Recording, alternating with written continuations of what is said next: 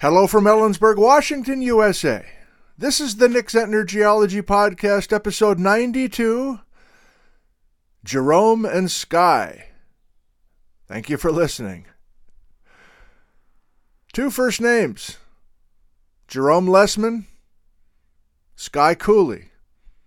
One's a geology professor at Vancouver Island University in Nanaimo, British Columbia.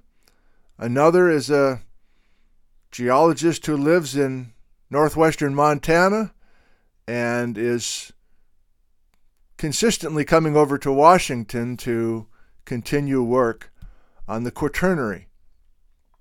And I've really enjoyed learning and collaborating with those two gentlemen. And that's what I'd like to do with you today to talk about what I've been doing really in the last two weeks it's been, I think I've maybe, I haven't looked, feels like a video every day.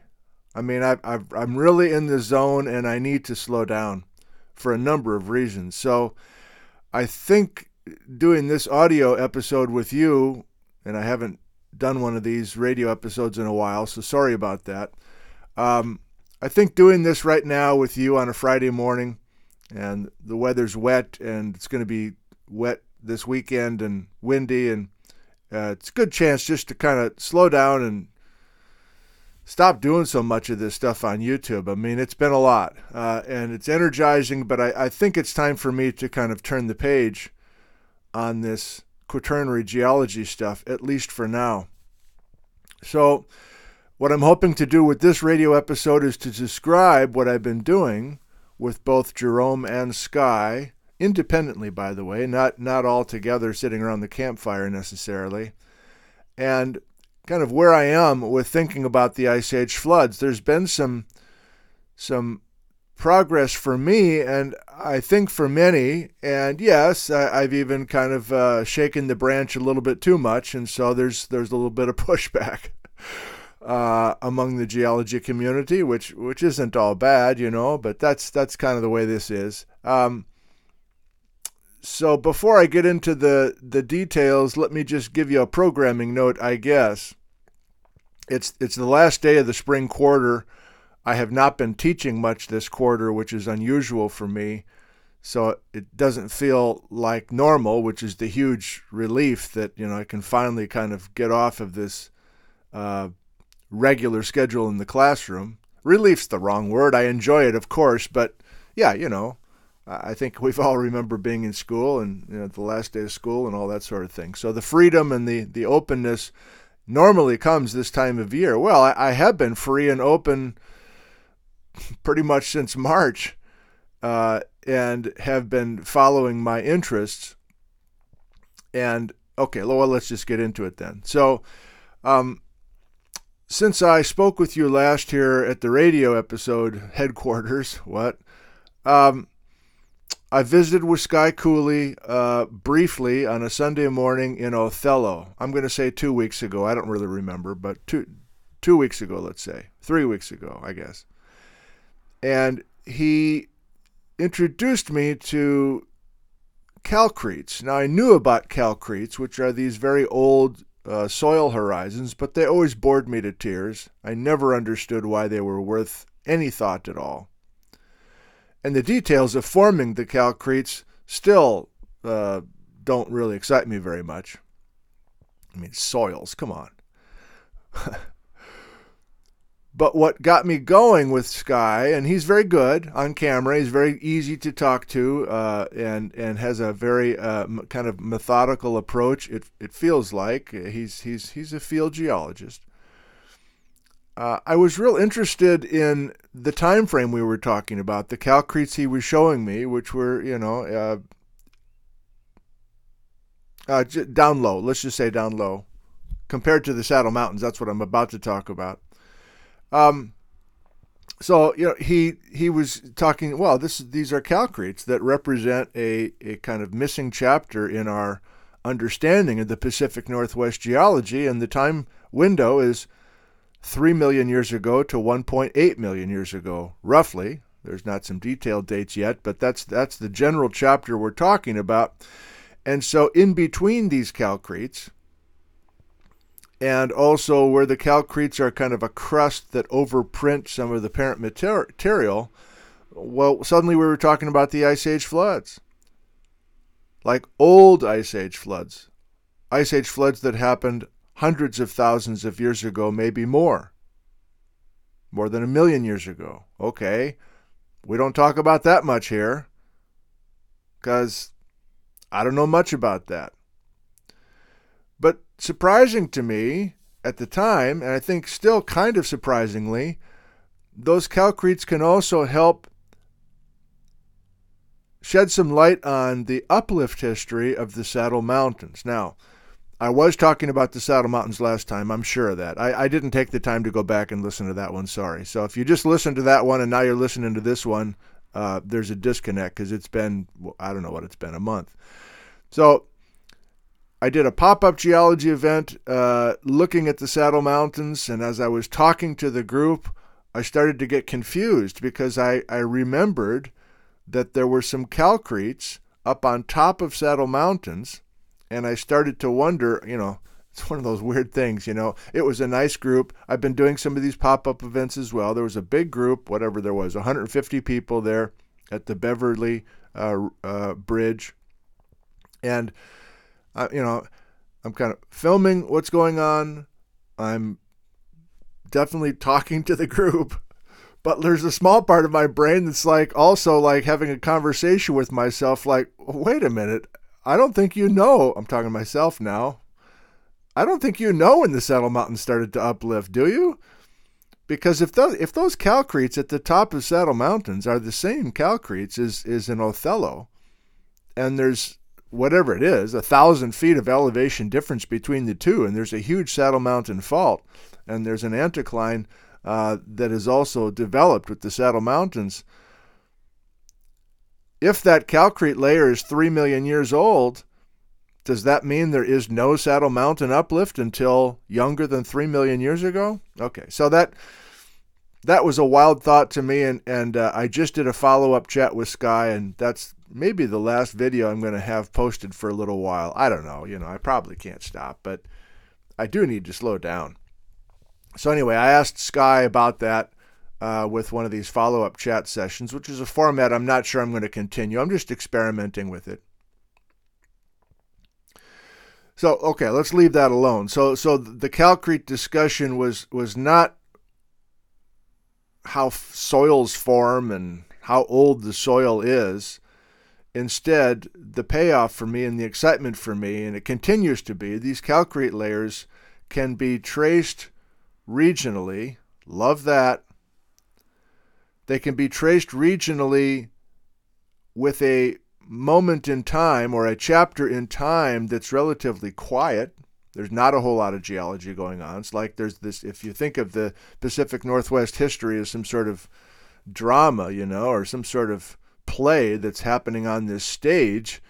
Uh, here's this quiet moment before we start building to this next dramatic conclusion, which I guess is the Ice Age floods. Oh, it's interesting. Complimenting myself this morning in the basement next to the litter box. Pathetic. That gets us to the Ice Age floods because there are some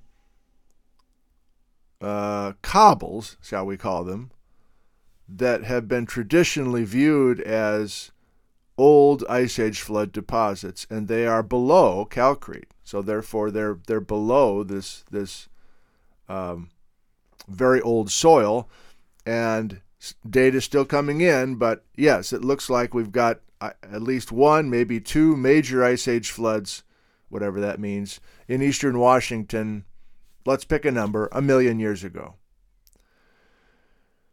Okay, well, that transitions us to Jerome Lesemann. And it's, it, I'm, I'm choosing to grab both of these guys and put them in the same episode here with you because uh, they are now starting to work together.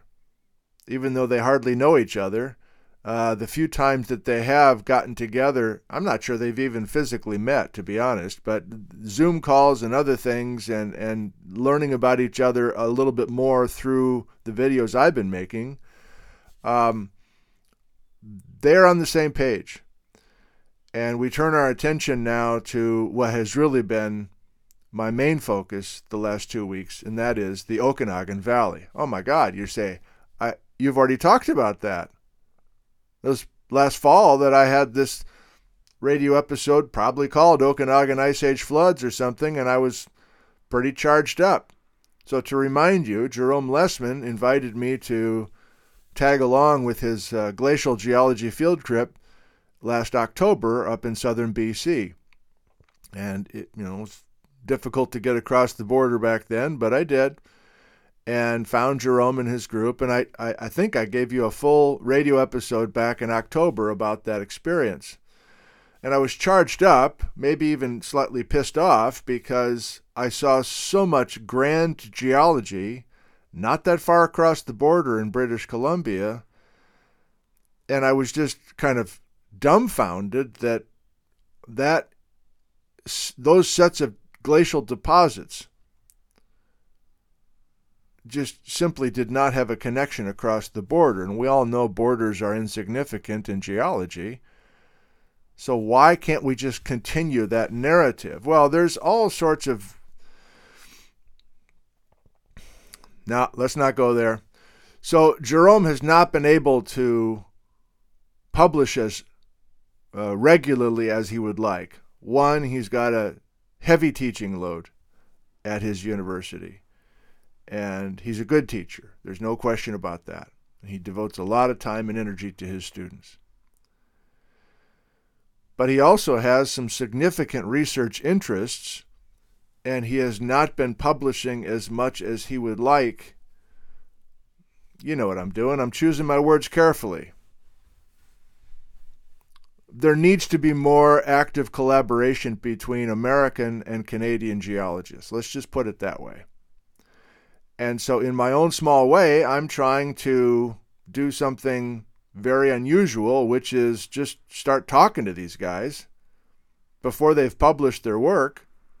In fact, talking to both Jerome and Skye about the terraces in the Okanagan Valley. Yeah, Ice Age floods terraces, or terraces related to the uh, Okanagan lobe, or both, or neither. I mean, there's these incredible. I'm going to get fired up again. Did I just say incredible with like a Canadian accent? Maybe I did. Wow. I'm on fire. There's these incredible. The amounts, the volume of stones I've been calling them marbles. I mean, I need to come up with a, a slightly better uh, little pet name for these things. But if you've driven up the Okanagan Valley, on either side of the border, by the way, no, no, if you've driven up the Okanagan Valley on the Washington side of the border, I don't know how you could not notice these enormous landforms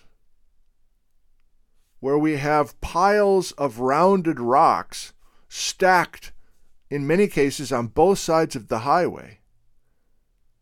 500, 600 feet tall. Beautiful white and salt and pepper rocks that have beautifully flat tops.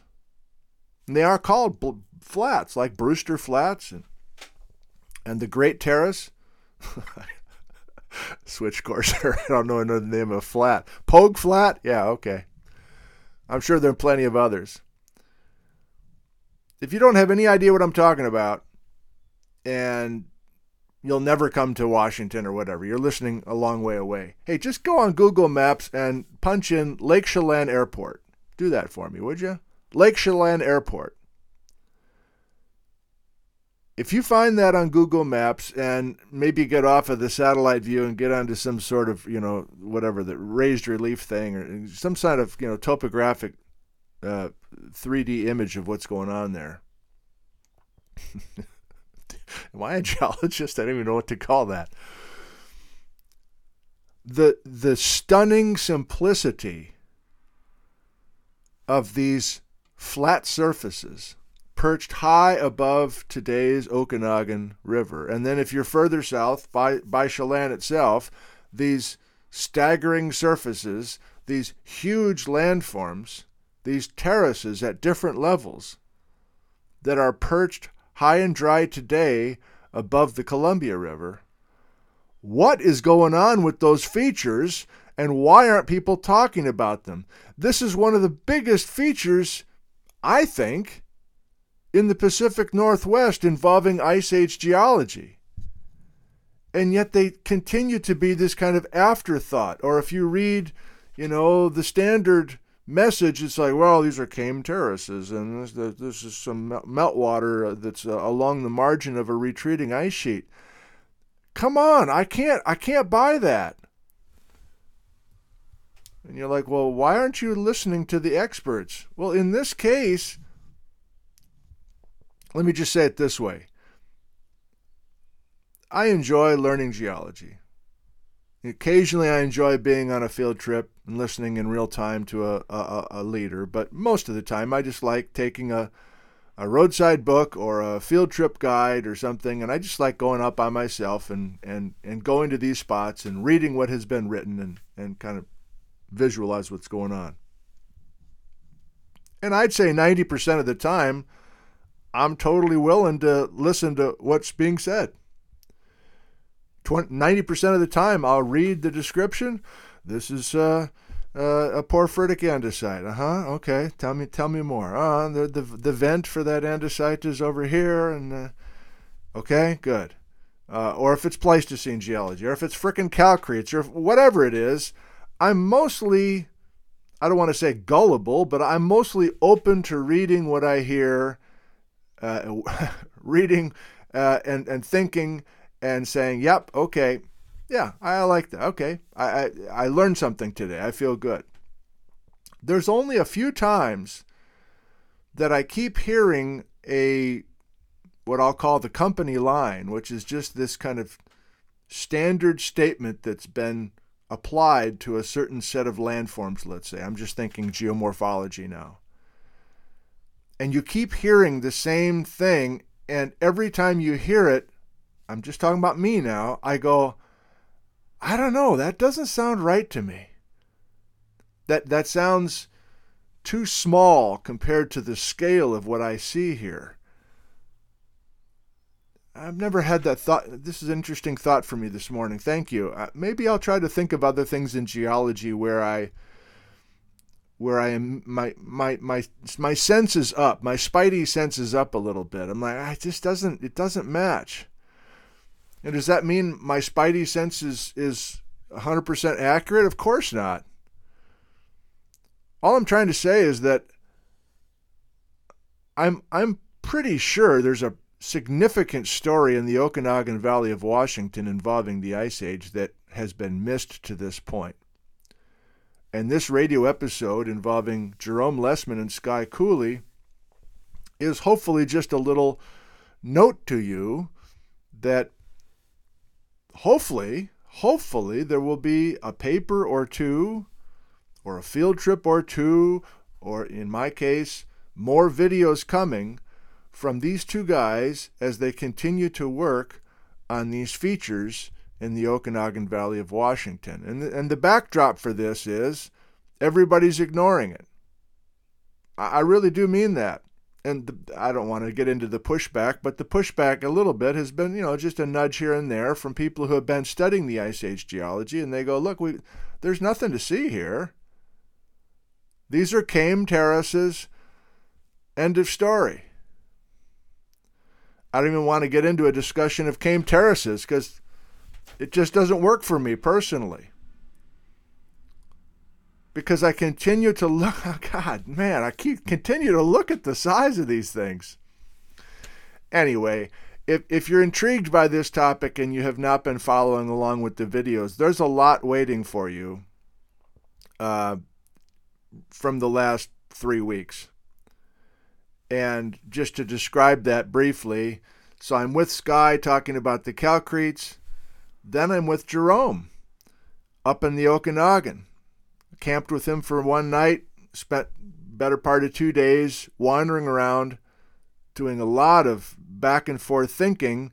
And it was early in his reconnaissance of these things that he had found on LIDAR. And Skye was the guy to tip him off for these giant current ripples that had been recently discovered by Skye on LIDAR near the Omak airport, or at least near, no, near Omak on Pogue Flat, second terrace from the top. It's all there in video form. Let me just continue with that description to give you a sense of of kind of how I've been locked into this. So so that let's see now. So that business with Jerome kept me going, got me interested. I forget the timing now. I did a follow-up chat with Jerome where he's at his home and I'm in my office uh, because I'd been thinking for a few days.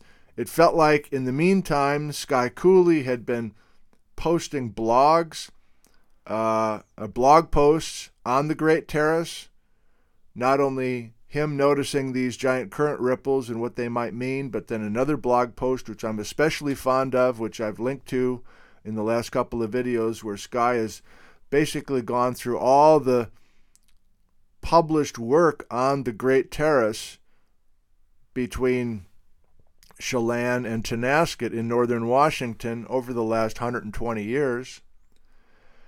And Skye has been working actively now with uh, Richard Waitt and Brian Atwater and others who are kind of more uh, uh, uh traditional uh, producers on these recent geology topics in Washington.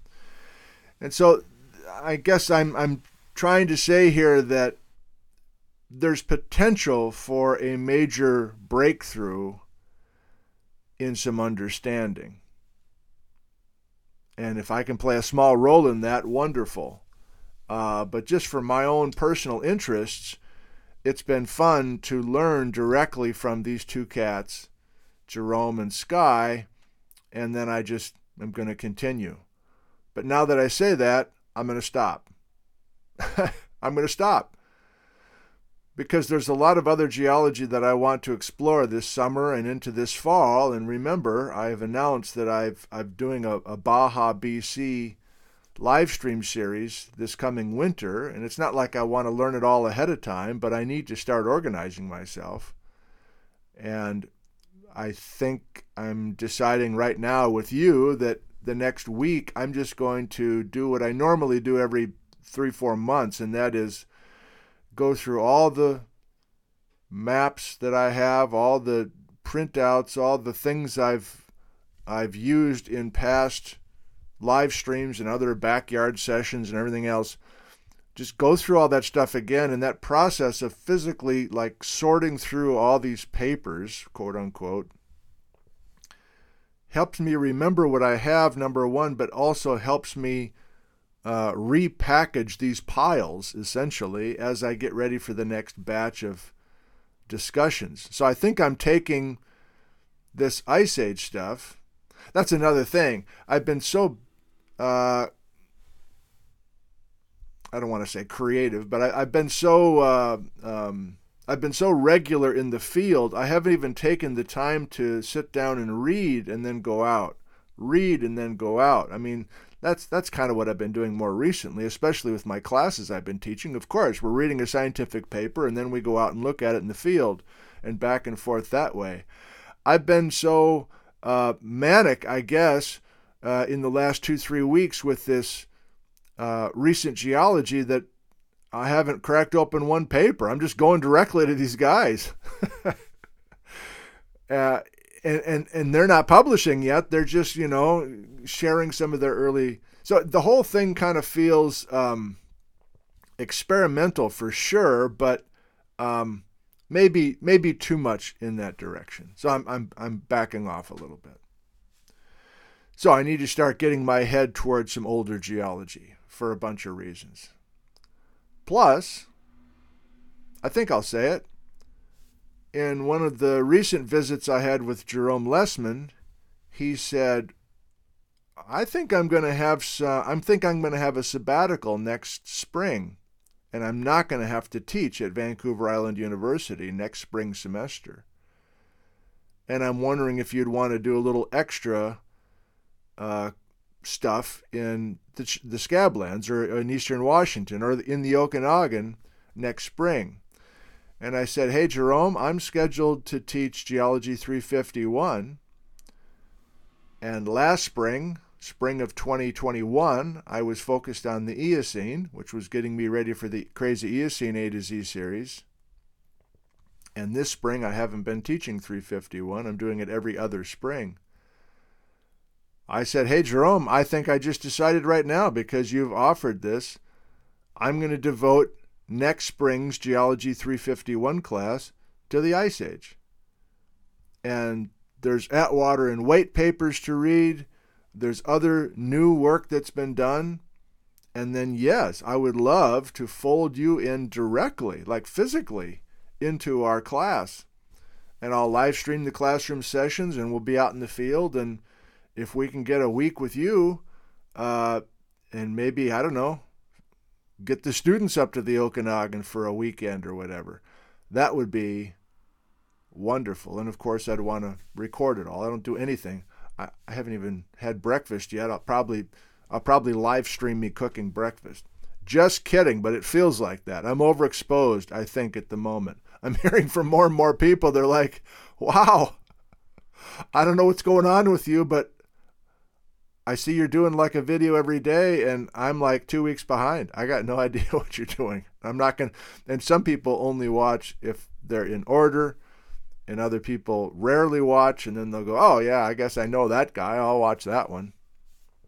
And then others don't watch at all. Totally fine too. Okay so look for more. I guess next spring is what i'm saying for ice age geology featuring Jerome Lesemann. And for all I know, I know Skye listens to these podcasts. Guy, if you want to come over next spring and hook up as well, that would be just a wonderful thing. And I'm going to wait till next spring to just basically see how much progress has been made on some of these research topics between Jerome Lesemann and Skye Cooley. I'll finish with a couple of other thoughts and then I'll say goodbye. First of all, I'm hoping to go back to being a little bit more regular with this. Famous last words, but I definitely don't want to schedule for doing these. I like the part where I just wake up and go, oh, it's been a while. Let me get a couple things down here in the basement with you on the, with the microphone. But um, I don't know. I th- I think if I want to do more regular offerings with the radio episode, I need to come up with a new approach that motivates me to continue to visit with you. I don't even know what I'm talking about, so I guess I'll leave that. I do feel like I'm still trying to work out a new batch of technology. So I've been trying to figure out how to use the excellent Ethernet connection that I have at school in my building, Discovery Hall, and trying to figure out how to live stream from there because I do think there's a role for people from all around the world watching together. And it's last time I did that was in mid February. So I've given up on spotty wireless and live chatting that way, but I'm working on that. And what I'll be doing and how I'll be doing it, I don't know. Uh, the pop-up geology things continue. I enjoy that format. I think I'll I'll maybe expand that uh, not only in frequency but in uh, locations around the Northwest. But there's some logistical problems there, which I guess I'll try to solve. Ba- oh, I'll share it with you. I love driving. I love exploring. No problem there. But even for me, it feels like a bit of a waste for me to be driving around for a full weekend looking for spots that I can do pop up geology and then come all the way back like it's a half a state away or whatever and then do one of those pop up geology events. So I've got a couple ideas how I might just have to trust input and I'm thinking seriously about just making a video sometime in the next couple weeks. And I just say, hey, look, viewers, uh, it's so wonderful that many of you want to come and join me live at a place. But I think I need your help. I think I need suggestions on where I can do pop up events, and I'm just going to have to trust you okay, I'm, I'm going to think, I'm going to um, So I think here's what I need to say in this video. Number one, I need a place with a view. I've, I've been tinkering with the pop up thing, and I did one where we're kind of down in a hole and we have just one static view the whole time, and it doesn't work. I think the, the part where I can set the camera up on a tripod, and as I'm talking to the group, I spin them around and have a view 360, and I'm pointing things out. Excuse me. I think that's a big part of this. So, A, I need a view, big, expansive view for a pop up geology site. B, I need parking. I, need a place where 75 cars can be parked. And I know that sounds like I'm full of myself, but we had about that last time. And I think these are only going to grow, especially if I make them more, um, if I do more of them. If I do a bunch of pop up geology events this summer, let's say, I think by the end of the summer, you know, there'll be 200 or 250 people at these things. And so I need to figure out a place that has that kind of parking. I think those are the two requirements. I, I can do the geology. Like if I know what's in the view, like there's Mount Rainier off in that direction, and there's Puget Sound over there, and there's some other little, you know, exposure of a cliff or something. That's my part. I, I can come up with some some detail, geology detail. Um, that's the whole gimmick of the thing, right? You're going to a place, and then I'm sharing what a geologist knows or what a geologist can see from that vantage point. But I'm hung up on on figuring out how to do that. I've been tinkering with pop-up events just locally because they're areas I know. And it's not that hard to put a little program together. But it's going to be more of a challenge if I'm on the West Coast or if I'm in Idaho or whatever. But I think it's maybe worth thinking about doing that. Uh, the laptop that I've been waiting for since December is finally arriving, apparently, this month. and that's an issue because there's a newer camera in that and there's more storage capacity and other things. So I'm kind of holding on for that. Uh, continue to work with Nat with with different audio options. That's the last thing I'll say, I think, before I quit with you. I have learned in the last five years that audio is just as important as video. I never saw that before, but working with the PBS people, I, I, see that now. And I've heard from plenty of people that just my voice, the, the, the sound of my voice is somehow comforting. Maybe puts people to sleep sometimes. But so that voice is part of it.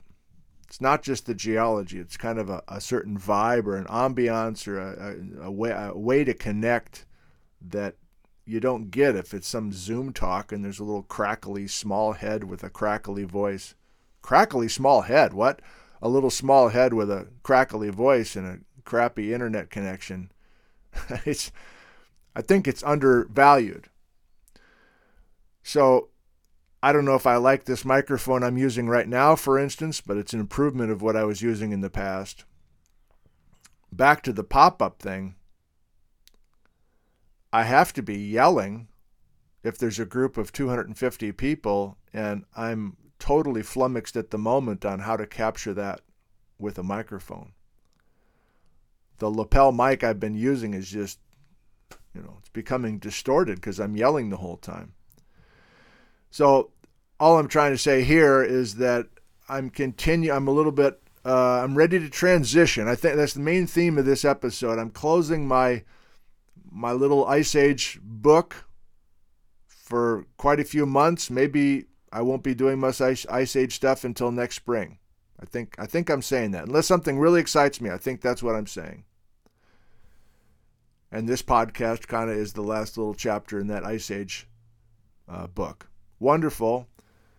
I'm ready to open up another book and follow a few themes that way, but I need to get my technology stuff in order uh, to follow through on those ideas.